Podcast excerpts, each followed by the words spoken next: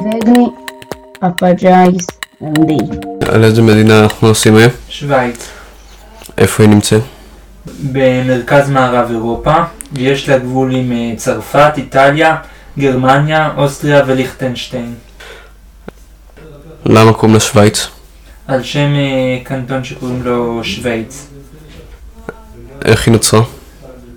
היא נוצרה כי בסוף ימי הביניים במאה ה-13 אה, כן. קנטונים, זה מחוזות כאילו. מחוז- זה מין, כאילו לא יודע מה זה היה, לא יודע מה זה היה אז, כאילו בימינו זה, כאילו זה פדרציה. אז זה בימינו כמו המדינות של ארה"ב. כן. אה, אוקיי.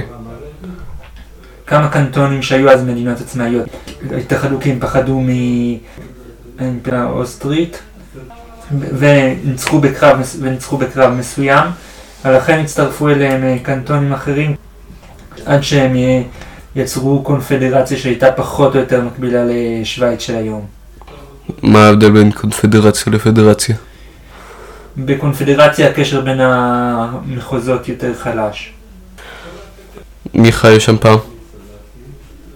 בהתחלה היו שם היו שם הקלטים, אחר כך הרומאים כבשו את שווייץ, אחר כך אה, שבטים גרמנים השתלטו על אה, רוב השטח,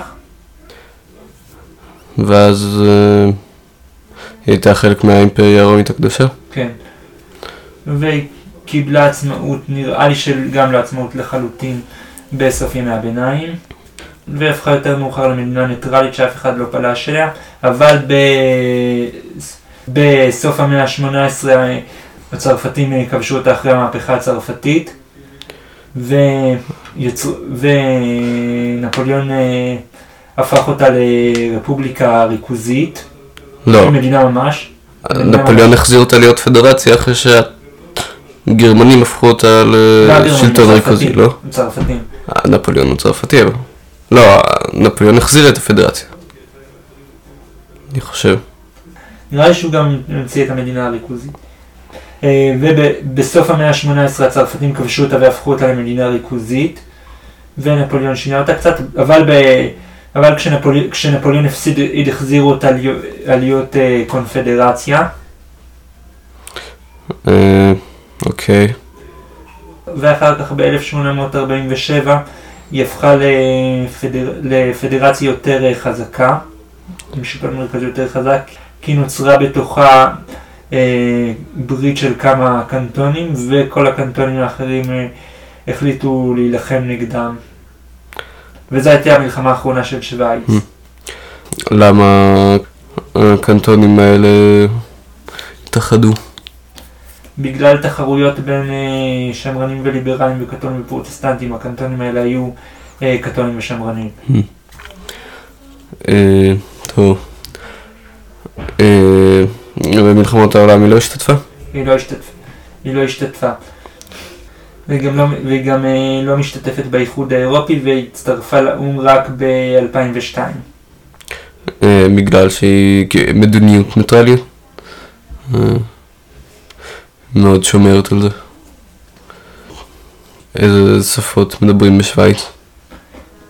אין לשוויץ אה, שפה אחת. בשוויץ מדברים אה, גרמנית בדיאלקט מיוחד, שאי אפשר לכתוב בה, אז כותבים בגר... בגרמנית עתיקה. ומדברים גם בצרפתית באזורים שקוראים לצרפת ובאיטלקית באזורים שקוראים לאיטליה. יש עוד הרבה שרידים של אה, שפות, ש...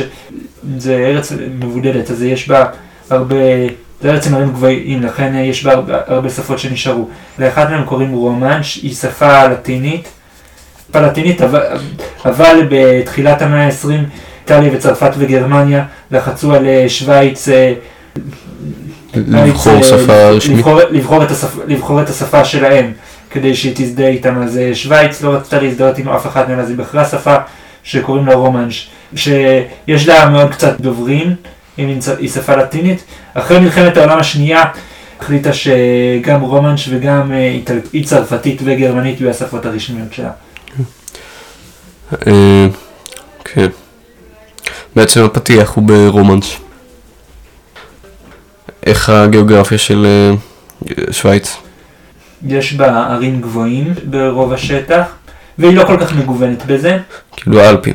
כן, האלפים.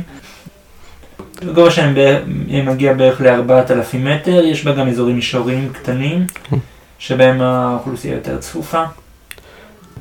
יש איזה עניין שכאילו, זה שיש להם ערים זה הקשה על חקלאות, כן, אז לכן הם כאילו עושים אה, דברים כמו יינות וגבינות, אה, לא צריך אה, הרבה שטח, לא, ויש כאילו- להם הרבה מרעה, אז הם אוהבים פרות. כן, והם כאילו, והם אוהבים, גם, והם מייצרים גבינות ושוקולד שנחשבים מוצלחים במיוחד. בעצם מדינה מאוד עשירה, כן, כן, כאילו בגלל זה ובגלל הבנקים שלהם, נכון, אה, יש, יש בשוויץ חוק ש, שאומר שאסור אה, לבדוק אה, למי חשבון בנק מסוים שייך. אז הרבה, הרבה שניסו להסתיר את הכסף שלהם מחוץ לשוויץ, אה, אוהבים, אה, אוהבים להסתיר את הכסף בשוויץ. זה גם מקור של הרבה כסף. כן. אה, אבל, אה, אוהבים, אבל אה, הרבה פעמים שונאים את זה. שונאים את זה. כן. אה, יש בה גם הרבה תיירות, כאילו לטפס באלפים, נכון? אה, או- לא, או להחליק על הקרח. כן. איך נראה הדגל של שווייץ? אה, צלב לבן על רקע אדום.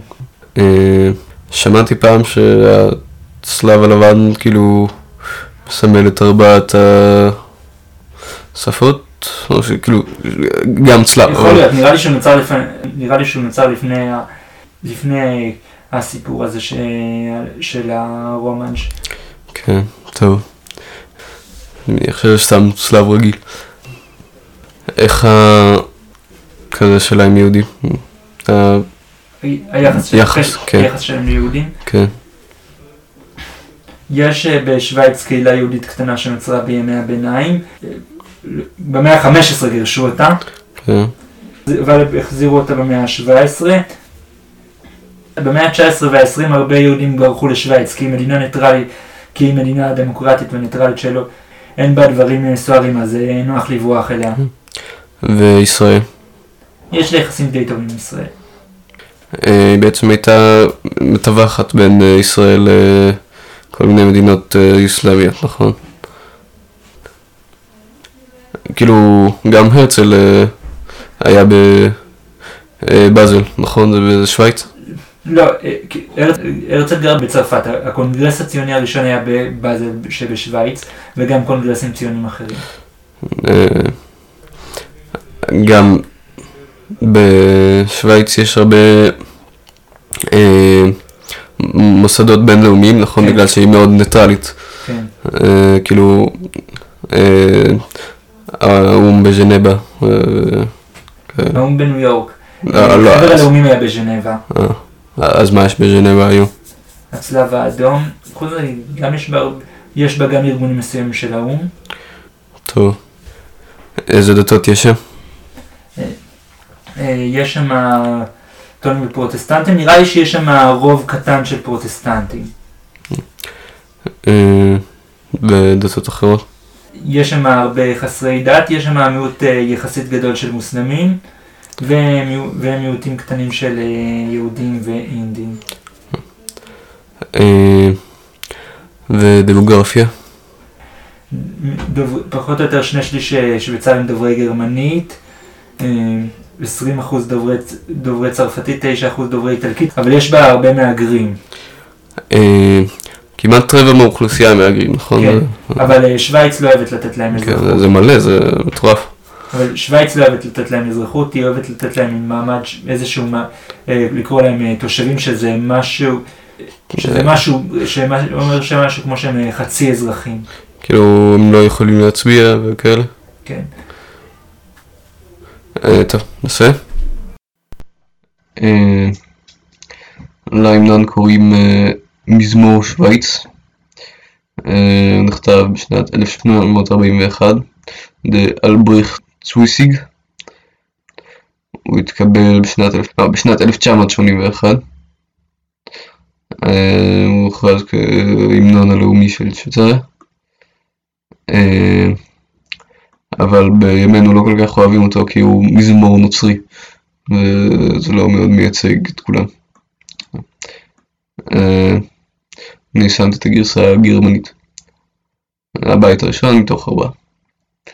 בהולכך בדמדומי הבוקר, אראה אותך בים הזוהר, אותך שגיב נפלא, בית אדם קרחון האלפים, התפללו שוויצרים חופשיים, שאו תפילה, נפשתכם האדוקות מרמזות על אלוהים במולדת הנשגבה, על אלוהים אדוננו במולדת הנשגבה.